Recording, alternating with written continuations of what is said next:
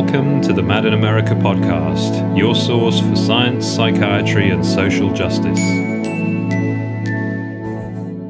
Hey everyone, this is Samantha Lilly, a science writer and suicidologist here at Mad in America. I'm excited to share with you all MIA's most recent interview with Dr. Jennifer White. We'll be discussing everything and anything concerning suicide and suicidality, from an introduction to the Critical Suicide Studies Network to youth suicide and the complexity and difficulty that comes with. Thank you so much for listening. Enjoy. Jennifer White is a professor in the School of Child and Youth Care at the University of Victoria in British Columbia, Canada. With an MA in counseling psychology and an EdD in educational leadership, Jennifer has practiced as a counselor, educator, researcher, and advocate. Jennifer served for seven years as the director of the Suicide Prevention Information Resource Center, Mental Health Evaluation and Community Consultation Unit in the Department of Psychiatry at the University of British Columbia. Her current research focus centers itself around contemporary discourses of youth suicide prevention, seeking alternatives to one size fits all approaches. She is one of the original founders of the Critical Suicidology Network, a growing international network of scholars and advocates who explore alternatives to the biomedical understanding of suicidality. Hi, Jennifer. How's it going? I'm well. Hi, Sam. Good to be here with you. Incredible. So, for those of our listeners uh, back at home, tell us a little bit about yourself. Like, what kind of work do you do? Just like a, a brief overview before we really get into some of the, the more nitty gritty questions. So, I like to always begin by acknowledging that I'm a white settler here on the Lekwungen territory where I live in Victoria, BC. And beginning in that way helps to both situate me and put me in a context of colonization. Um, and I think that that's an important thing to not gloss over or just say it in passing and move on, but it implicates me um, in lots of ways in terms of my relationships with Indigenous peoples whose um, are the first peoples of these lands. And I think when we we name this, we are being explicit about the fact that Canada, and I think the same is for the United States, came into being through the dispossession and disavowal of mm. Indigenous mm. sovereignty. And this is important to reckon with just um, as a citizen of the world, but I think it's relevant for suicide prevention as well, because I think one of the things I'm trying to do is to think more deeply about suicide through a broader socio-political, cultural, historical lens, as opposed to just through a narrow biomedical framing. So that's the first thing I'd say about me, just sure. where I live and where I'm located. And then, as you mentioned in the intro, I'm a professor in the School of Child and Youth Care at UVic, and it's a professional school, and uh, we have undergrad and graduate degrees, and most of our students are going out to work with young people and families and communities, and um, we really think of our work as being strength based and relational and trauma informed, and we work a lot um, in the area of decolonization and um, anti racism, and so all these frameworks um, that we try to mobilize when we're working with people are important kind of professional context for practice. And my own research, as you mentioned, is really about trying to understand what suicide is, and that many of the questions I want to raise are about how might we think about it otherwise than the ways we've inherited to think about it mm. and then what does that give us in terms of uh, platforms for being more creative, um, being more expansive in the way we think about what's possible. And even lately, I've been thinking about even framing suicide as a problem might be limiting in a certain way. And so maybe there's ways we can think about it without automatically conflating it as a problem. To, um, as and maybe it's more of a question that's maybe as much as you need to know about me to begin and i'm sure we'll get into other stuff as we go absolutely no i think and i'll um i'll pose these two questions and you can kind of choose which way to take it i think first and foremost we at mad in america are grateful for you and giving that like moment of owning the land that you're on and so with that in mind, I think it only makes sense to actually turn to one of the final questions I had on this questionnaire for you, which is I know that you were given recently money to do work with the First Nations people of Canada. And I'd love to hear a little bit more about that before we actually get into some of the deeper questions about youth suicide studies and the work that you do at UVic. Sure, sure. And I think, um, like many um, colonial states, the Canada and the US being examples, there are a number of, um, in Canada, we have First Nations, Inuit, and Metis people who fall under the umbrella of um, Indigenous folks. And there's a number of very distinct nations across the country. Here in BC, I think there's over 200 um, different groups with different languages and different traditions. And so I think it's important to not again homogenize or or have kind of a monolithic notion of what counts as an indigenous person. But yes um, i've had the great fortune of working for many years with some very dear uh, first nations and metis colleagues um, and friends. Um, and i don't even know how i began that work but i think it was part of um, a reckoning with the fact that here in Canada, like other places, Indigenous young people have disproportionately high rates of suicide re- relative to the general population, um, and so it it it invited us to think about well why might that be? And can we just use the same old sort of western approaches that are based on in many ways evidence-based practices um, and ways of thinking about selves and ways of thinking about prevention?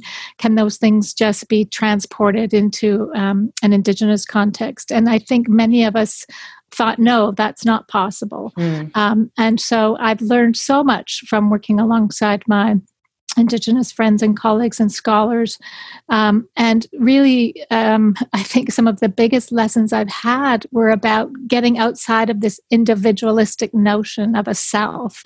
Um, mm. So, even thinking about what a self is in many Western contexts where we've inherited kind of ideas from the Enlightenment and the liberal humanist self that's this bounded um, independent, autonomous, kind of rational being is not the self that many Indigenous folks would say as the way of thinking about the self. So they have a, a very relational understanding and an all my relations view of a self that's deeply connected to the ancestors, to the land as living relations, to family and community. And so we can't even think in the same way about what a self is, let alone try to think about how to intervene um, with people who um, might be at risk in some way. Um, so the, the work that I've been doing um, in this last year has been uh, about um, gathering the stories from communities themselves that they say themselves um, make a difference in creating the possibilities for life and for young people to engage with life. And mm. so we mm. called it uh, Wise Practices uh, for Life Promotion. So we flipped thinking about suicide ah. and started talking about engagements with life. And we also flipped the knowledge that we thought was the most important, which was the knowledge of the community. Um, and we centered that knowledge and we said, these folks already know what's working well and is making a difference for them. And let's feature that on our website. Um, and in the background, I think we had a lot of kind of more scholarly work and publications that people could access if they wanted, but we centered um, indigenous cultural ways of knowing and practices um, that made sense. So yeah, that's kind of a long-winded answer to that project, but it's the it's a perfect answer and and just such fantastic work. And so I guess moving forward with this idea of having these lived experience and these narratives so frequently re- disregarded and trying to center those, I also can't help but think about young people in the way that their lived experience of um, mental ill health and suicidality is so often disregarded or thought to be silly or unfit for their situation. And so i guess can you can you tell me a little bit as well just more uh, more broadly about youth suicide studies and the current landscape that exists um, within mainstream understandings of youth suicidology?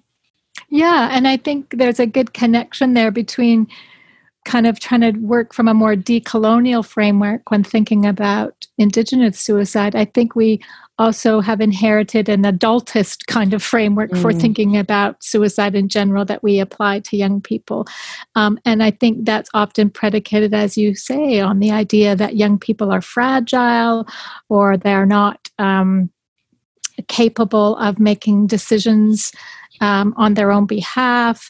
Um, oftentimes, our interventions can feel quite paternalistic. Um, and I've certainly been involved in youth suicide prevention efforts long time ago, at the very beginning of my career, probably 30 years ago, where we'd go into classrooms and we would deliver a very standard package, which was here's the warning signs, here's the risk factors, you memorize these things. And there was a very scripted sense of what was permissible to say, um, what was not uh, allowed to be uttered and the kinds of questions that we would allow for. And there was a very clear narrative, which was, you know, if you're suicidal, you don't really want to die, and that you need to get help from a trusted adult. And this trusted adult will link you up with a professional or an expert who will then, you know, intervene. Um, and in some cases, that's probably life saving for some young people. I've never been one to say that those things don't work for anyone.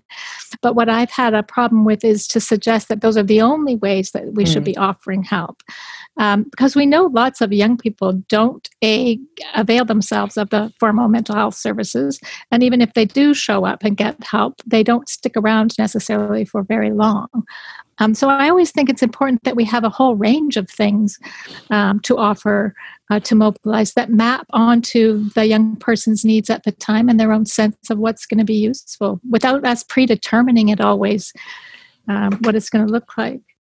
Right and so i guess could you tell uh, some of our listeners what are some of those harms that do in turn arise when this one size fits all model is applied to some youth? Because I'm certain, as you said, and that like not to diminish how impactful some of these interventions may be for some people, but I guess could you speak to some of the harms and the negative impact that these kinds of interventions can have on people? Well, I think one of the things that suicide prevention in the mainstream is very much rooted in a um, risk paradigm. And so everybody gets kind of read through this register of risk and pathology. And so we see it in the ways that we talk about risk factors and low, medium, and high risks, and that there are certain protocols that we're to follow um, when people fall into these factors. But of course, people are so much more than risk factors. Mm. Um, and in some ways, these ways of working can dehumanize people. Um, and create distance from the very people who can be most helpful. Um, and because of all the fear and anxiety that's attached to the topic of suicide, often when it comes up in the conversation, well meaning adults um, feel afraid. And so mm. then we get this kind of message like, well, if you're ever worried about someone, call 911 you know or go to the hospital or you know if you're really worried you know and and it ramps up something um, to a, a, point of such heightened anxiety that there's no possibility for a helpful and hopeful and um, kind of exploratory conversation to happen when we kind of jump to that crisis response mode. Mm. So I think some of the limits of it are that it scripts young people as bundles of risk factors that need to be acted upon um, you know, by another. So they become kind of like these objects to be acted upon or intervened upon. And I think it risks the very possibility of a, creating a relational connection where you could have an honest, open conversation about what's leading someone to feel like they don't want to live anymore, what's going on. Let's try to understand that. But we we put that category on something and then we're off to a whole other kind of crisis management mode. And sometimes those strategies can be quite coercive.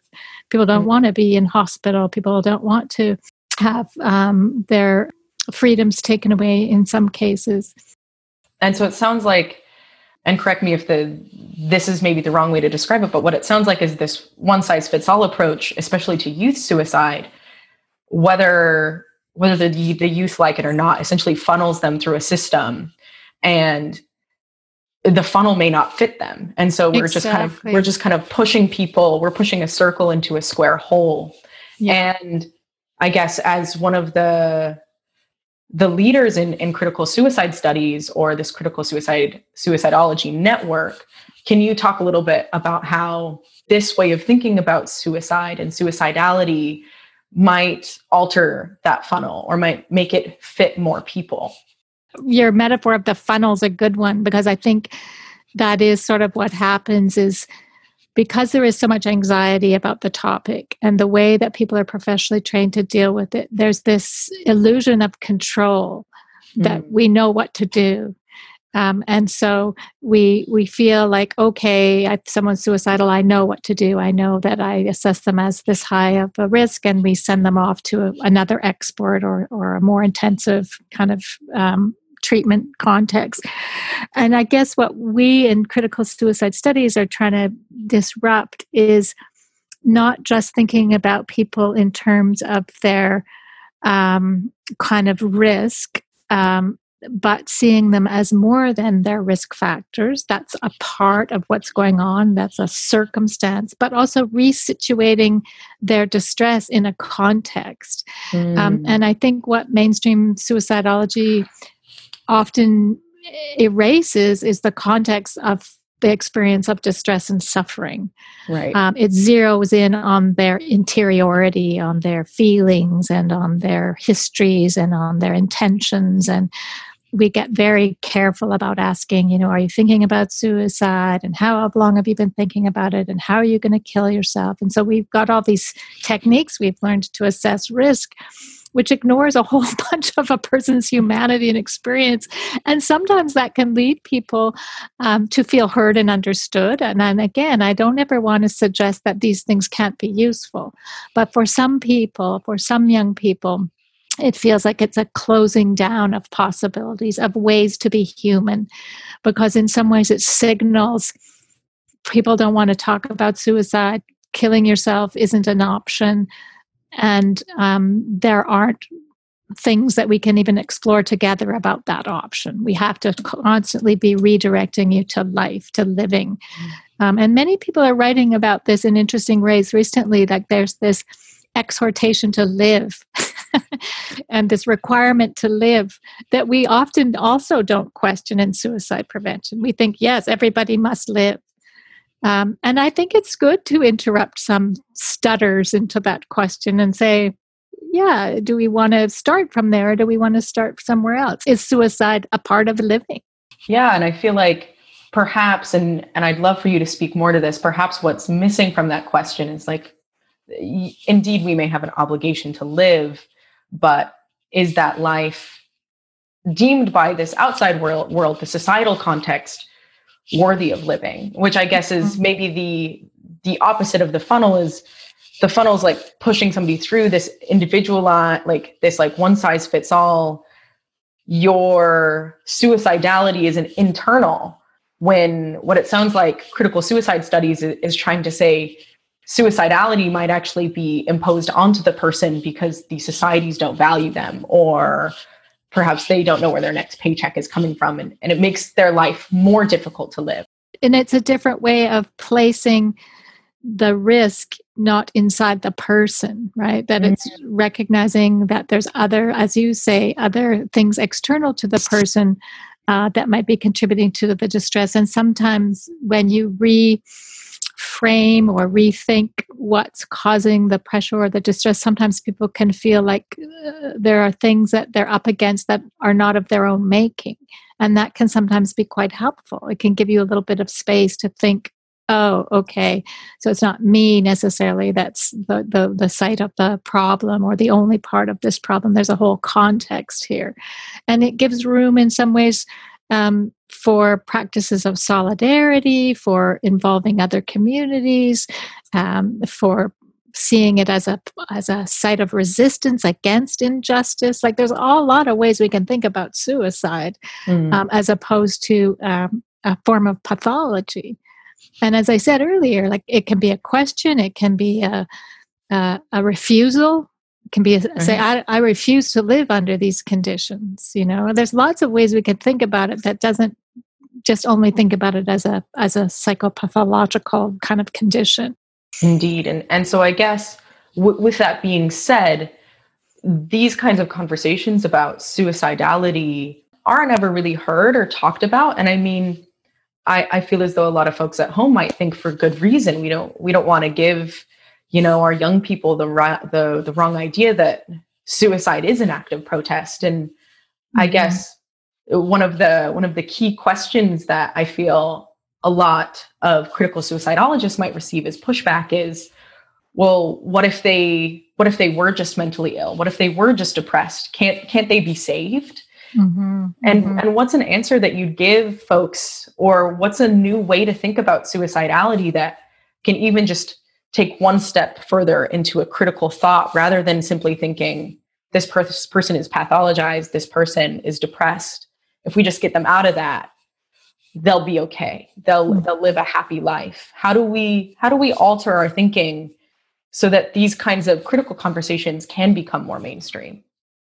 That's a great question. And I'm glad you asked it because I think what it helps me to reinforce is I don't think we want to get into a situation where we have it's either this or this. I mean, suicide is multiple and it's co constituted with our um, you know our contexts our our relationships with other mm-hmm. people mm. our histories it can't be thought outside of a context. And so I don't want to get into a pattern where we say, well, mainstream suicidology thinks about it this way and we've got the answer. If only we were just thinking of it this way, we'll solve the mm. problem. Because I think what we're attempting to do is just to create more possibilities and more room for creative ways so that there's a whole plethora of ways that we might think about it that we can respond um, in the moment. And so for young people who are experiencing symptoms of depression and they um, are encouraged to go get help at a mental health clinic and they get help either through CBT or DBT, which are often, you know, kind of thought of as evidence based practices and that they benefit. I don't have any problem with that. I think that's great. And I think great that people are getting help and that it's matching what they need. Mm. But I think there are lots of folks for whom those practices don't work. Um, they don't feel like that feels like a good fit. And I'll just give you an example of someone I was speaking with recently who was in a DBT group and she kept saying, um, I want more to life than just being safe because there was a constant kind of thought thought about her safety plan. She was constantly mm. being asked to create a safety plan and um, kind of assure people that she was safe. And she said that there's more to life than a safe life. And so this was just a good example of some of our tools and instruments that we think are helping people to stay alive. Uh, for her, felt like a diminishing of what's possible in the life she wanted to lead. Um, and that's, I think, just a small example of how our tools and the um, instruments and the practices that we have inherited do things. They actually have effects on people mm-hmm. and they mm-hmm. have effects on the therapeutic relationship. And so I guess I would say what we can do is to keep thinking about possibilities that expand our notions of what counts as a livable life um, we can continue to engage young people in meaningful conversations about that. Um, and I think we can also say what we have been doing so far is clearly not working. I mean, mm. suicide rates are going up in many places, including in the States, or they're staying, you know, stable in other ways. We're not seeing dramatic declines despite all of the um, efforts we, have put into it. So I think that also opens up possibilities for uh, thinking about it in a different way and I'm, I'm grateful for you mentioning this this kind of reimagining or expansion of of how suicide prevention can look or like how thinking about suicidality can change especially with regard to the critical suicide studies network. It, can you give us a brief overview of not only some of like the work that you're doing very specifically in this moment as well as some of your your colleagues wherever they may be in the world?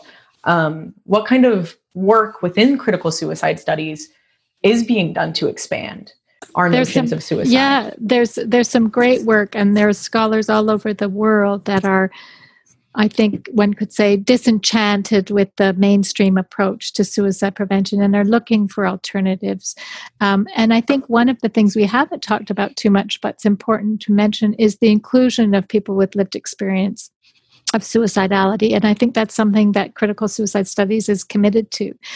And again, even when we start thinking about people in terms of these identity categories, we get into this trap of thinking, well, they're a professional and they're a researcher and they're a counselor and this is the person with lived experience. But that's not how mm. it works. People can have multiple identities. They, these aren't sharp boundaries between who the professionals are and who the people are with lived experience of suicide. And I think even that, the way we think about um, who um, are the service recipients um, and what it means to have lived experience of suicidality and how we hold that knowledge. All of these, I think, are part of what the Critical Suicide Studies Network is trying to um, acknowledge and make space for and invite people with that kind of not insider knowledge uh, to be part of the conversations in a meaningful, not tokenistic way. Right. Um, so I think that's an important uh, thing that we're doing. Um, we also came out with a a, an ethics statement that was kind of a draft that we wanted to circulate for input that conference we were supposed to have here in Vancouver in June got shut down because of COVID. But um, so we're trying to do things like that, like rethink what does a um, an ethics in critical suicide studies mean and how do we want to work and so we take a lot of account of the political um, context of people's lives of um, forms of oppression of intersectional identities um, we explicitly recognize that some people um, despite everybody's wishes um, for them to be alive, will continue to choose death. We we, mm-hmm. we write that right into the ethics statement, which I think is important. Um, and I think the other thing that people are doing is, um, I mean, there's many examples of people doing amazing work in this area, whether it's around um, queer youth suicide or uh, austerity suicides or critiquing psychocentric views of suicide like even this language you can hear mm. um, how people are, are, are, kind of trying to focus shine the light in a different way uh, on what we might be able to do and in my own work right now i'm um, doing a study where i'm interviewing um, counselors who are working with young people who access mental health services because of suicidality and i'm really trying to elicit their own narratives about what's sort of the standard approach that their organization and institution expects of them and then what are they also doing at the same time mm. um, because they each had this way of speaking about their practice which was well here's the standard which i'm supposed to do and then there's this other thing they're doing that i wanted to weight up with some significance that in many ways was a little bit less um, formal less public um, but had a kind of a critical quality to it where they were uh, working with young people um, in ways that were challenging some of these norms around you know what counts as a worthwhile life for example. I think that that brings up a really crucial question for a lot of folks who do listen to the mad in america podcast and who read mad in america is at least one of the, the main goals is to reach clinicians and is to educate more mainstream clinicians that you know there are these critical approaches and there is research out there that you know shines a light in a different direction to what we so commonly believe and i guess i'm i'm curious what role do you think critical suicidology plays to uh, like the fields of critical psychiatry and critical psychology because mm-hmm. indeed at least when I first thought about it, I saw critical suicidology kind of as the end. Like critical psychiatry and critical psychology came first, and then you moved down the timeline, and then only then did critical suicidology come. And I feel like, if anything, that simultaneously repathologizes suicidality. And I, am I'm, I'm curious what your, what your thoughts are on that and what role you think critical suicide studies truly plays in the field of in in the the broader fields of psychiatry and psychology. Well this is something i think that we talk about quite a bit as our critical suicide studies network is we certainly don't want to be speaking into a space where we're just ref- speaking to ourselves you know like i mean we we definitely want to um, create possibilities for conversation across um, both clinical realms, researchers, people doing practice in communities. We've had poets, we've had arts based um, activists. And I think it would be a shame if we just had another insular conversation where other people weren't able to participate and where we weren't able to have vital conversations about our differences and also possibilities for thinking together um, about what we might do differently. And I find what helps me connect to clinicians. I mean, I have worked as a mental health clinician myself, so I have a, a certain understanding of that work, but also the, the structures that they're up against um, organizationally, the things that are set up as accreditation standards. The institutional requirements around documentation. Mm. I mean, these are things that people can't just ignore if they want to stay employed. right. um, so I, I think it's quite useful. And I've been in lots of conversations um, at workshops where we talk to practitioners about you know how their work is set up with these kind of constraints in some ways but where there is an allowance for what i've started to become this kind of doubled practice where you're you know adhering to the standards and you're doing what's required and you're you know meeting the standards of care in a good way an ethical way. But there's also this other kind of layer of practice where you're working i think in in in in a way that's um, kind of getting at some of these critical conversations with young people um, about what are they up against and you ask different kinds of questions that position them differently that doesn't position them as fragile doesn't position them as you know discredited knowers uh, but as capable and that there's sites of solidarity that you can connect with them so it's mm. just i think it's just a way of artfully re crafting the conversations um, and inviting young people into them as opposed to doing upon them. right. So, what are some examples of these questions that reinvite the autonomy of the young person that these clinicians and counselors do ask? If, yeah. If you, if you are able to tell us. A lot of times, because young people are coming for counseling, they're able to see that there's a part of them that's wanting to get help. Sometimes even it's just they want their parents off their back, so they're willing to come. So that's a join. That's a possibility for joining, um, and so they work very hard um, to try to understand what the goals are for the young person or what the kinds of lives they would like to be living. But I think there's also questions, and this come out of a lot of narrative therapy, where you can ask questions like, you know, with your suicide attempt, what are you taking a stand against? And so you're you're asking um, about a values related question that they mm. care about something that in this world that they're living in right now is not forthcoming and so it shifts the possibility for a different kind of conversation when you ask that versus when when did you last try to kill yourself how did you last try to kill yourself you know will you be safe between you know and those right. i'm not again i'm not saying they're not useful but they become quite predictable for young people they're a little bit stale because mm. they've been asked those many times if they've seen counselors. Those are the standard line of questioning. And many young people um, will say do we have to go through those questions again? You know can we just get on with right, a right. with a more enlivening conversation. And some of those conversations need to be things that are fresh and offer a different way of thinking about the, themselves and the world. It sounds like what it's doing is it's just re recentering the context of their life and i think yeah.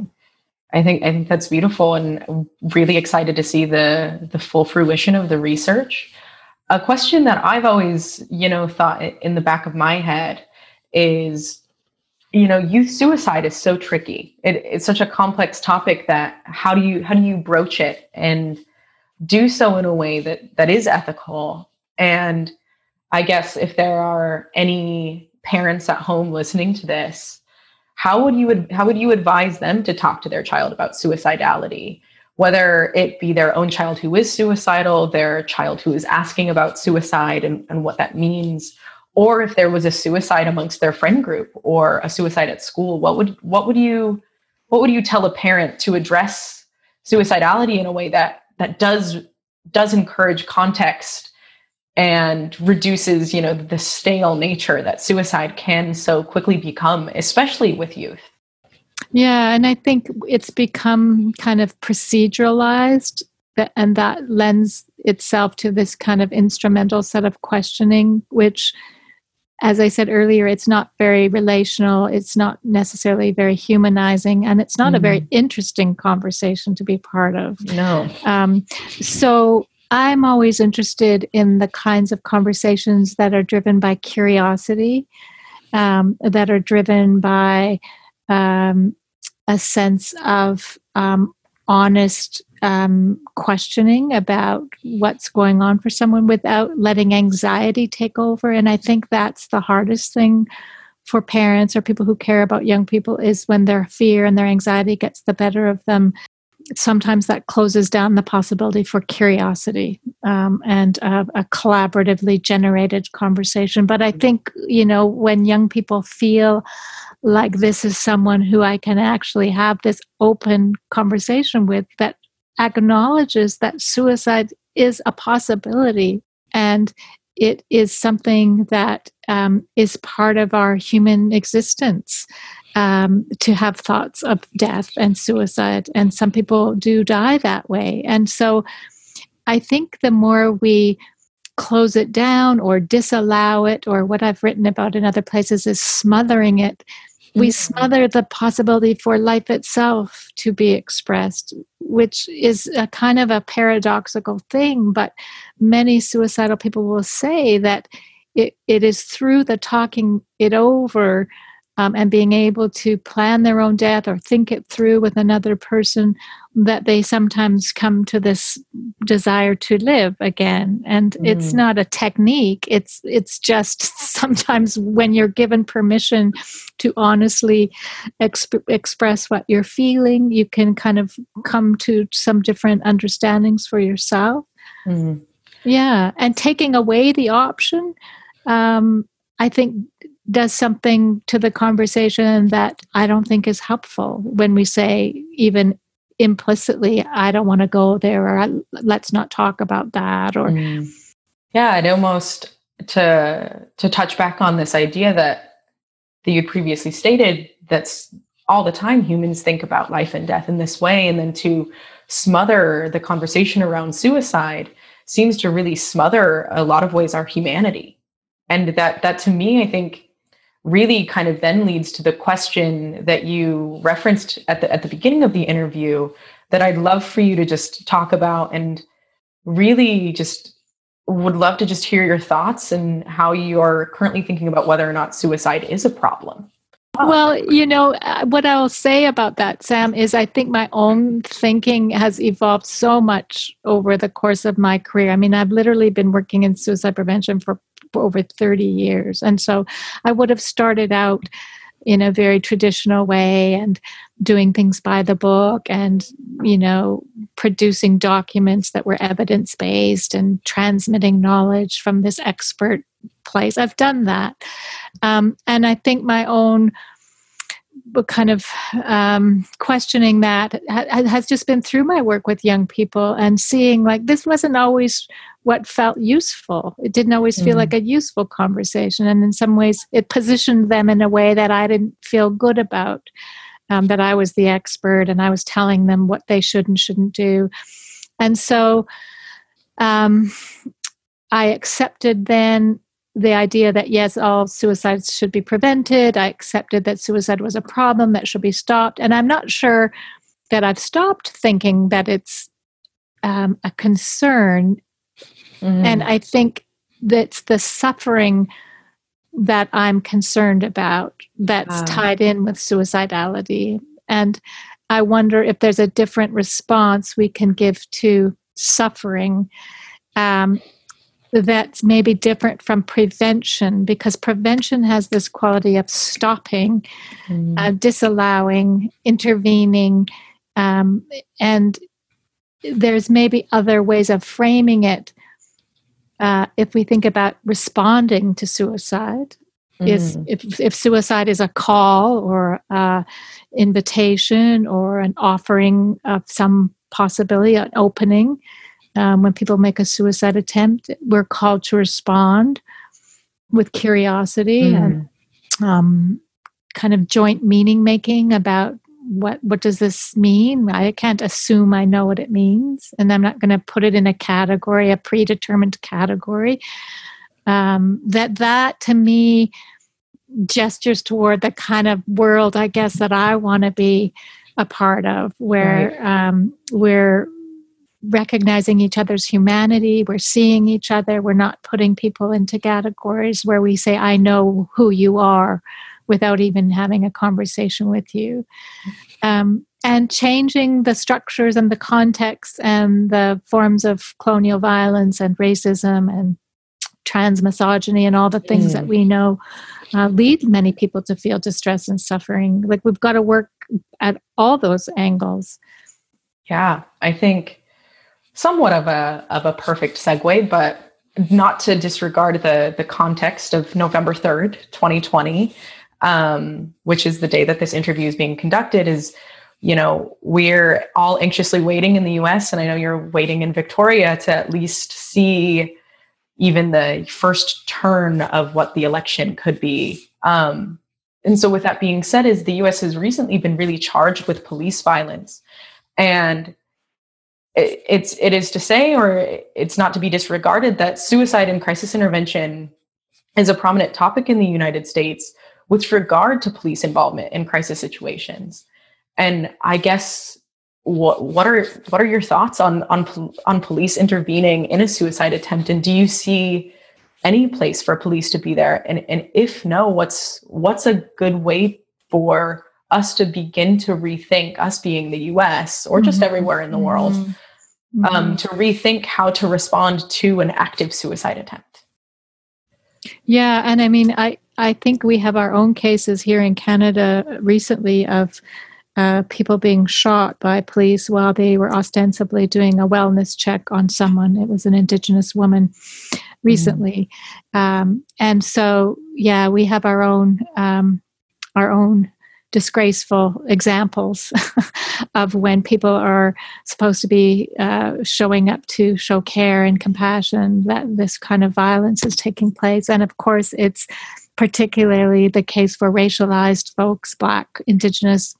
people of color, uh, and and we on, only know too well with the recent examples that um, this kind of violence is not new for uh, racialized people. It's not something that they are just learning about now. It's been going on for centuries. Mm. And, and I think many white people are just awakening to it. Um, and many people are saying, well, how could you have not been awakened to this before now? Right. Um, but I think this cultural moment that we're in with Black Lives Matter, um, Me Too. There's a number of forces, I think, that are coming together of possible sites of solidarity uh, of people saying um, we need another way we need another way to respond and i don't think personally um, that the police are an appropriate um, uh, body of the state to be intervening when someone's in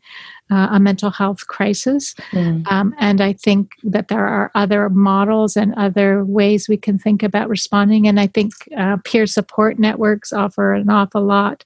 Um, of possibility in terms of being with in, in a way that's not so threatening. Um, and um, I, yeah, I just I would like to feel hopeful, um, but I know many people would say, you know, we don't want to go back to normal before COVID and even before this election result because it was not that great for many people. Mm. Um, there was a lot of injustice and um, a lot of violence. Um, for folks. Um, so I, I'm not sure what's next or what's coming around the corner, but I feel a kind of a tentative hope, I want to say, um, that there's more possibilities for solidarity across groups that that many people would say and and Vikki Reynolds calls them imperfect allies like they're mm. not necessarily in alignment on every ideology but enough of a uh, commitment to say we we wanted a more just world, mm. uh, and we do not accept this kind of violence and racism. Yeah. Before I uh, close out the interview, is there anything specific that you think ought to be touched on? And ought to be heard, heard by folks back home about critical suicide studies, about the current cultural moment as it relates to suicidality, um, before before I, you know, we sign yeah, off. Thank you for letting me just add something because I do think it's important to say that critical suicide studies itself has to turn the critical gaze on ourselves and mm-hmm. we have to constantly be reflexive about what we're doing and what the effects of our doing are um, and i think we i wrote something recently uh, about the need for us to also include um, people from um, the global south, more racialized Black, Indigenous folks in our circles, in our conversations. Mm. And I think that that's an important move we need to make so that we don't continue to replicate a kind of Euro Western way of critique, which a lot of the theoretical resources are um, being drawn on by critical suicide studies scholars. And so I think we have work to do. And I think we need to constantly be problematizing our own Indeed. positionality and um, where we need to go and how we need to be accountable. Um, so it's definitely not a perfect uh, arrangement. And I think we need to constantly be on the move and thinking what, what, what, what we need to do to be accountable. Incredible. Well, thank you so much for all of these uh, fantastic insights. I think if there's one takeaway that at least I have from the conversation, it's that you've been thinking and rethinking about suicidality for what 30 plus years and there's still so much more thinking that needs to be done yes, yes. that that's really one of the key takeaways it is there's never a time to think that we've figured out what it means to be human and what it means to desire to die and what it means to die by suicide. So, for those of you listening at home, there's definitely this is definitely a starting point for critical suicide studies and an introduction to suicidology itself. And if you're interested, there's multiple different avenues that we can connect you with here at Mad in America. You can reach out to me personally, um, Samantha Lilly. And yeah, thank you so much, Jennifer. Thank you, Sam. I really enjoyed our conversation. Thank you for listening to the Mad in America podcast. Visit madinamerica.com for more news, views, and updates.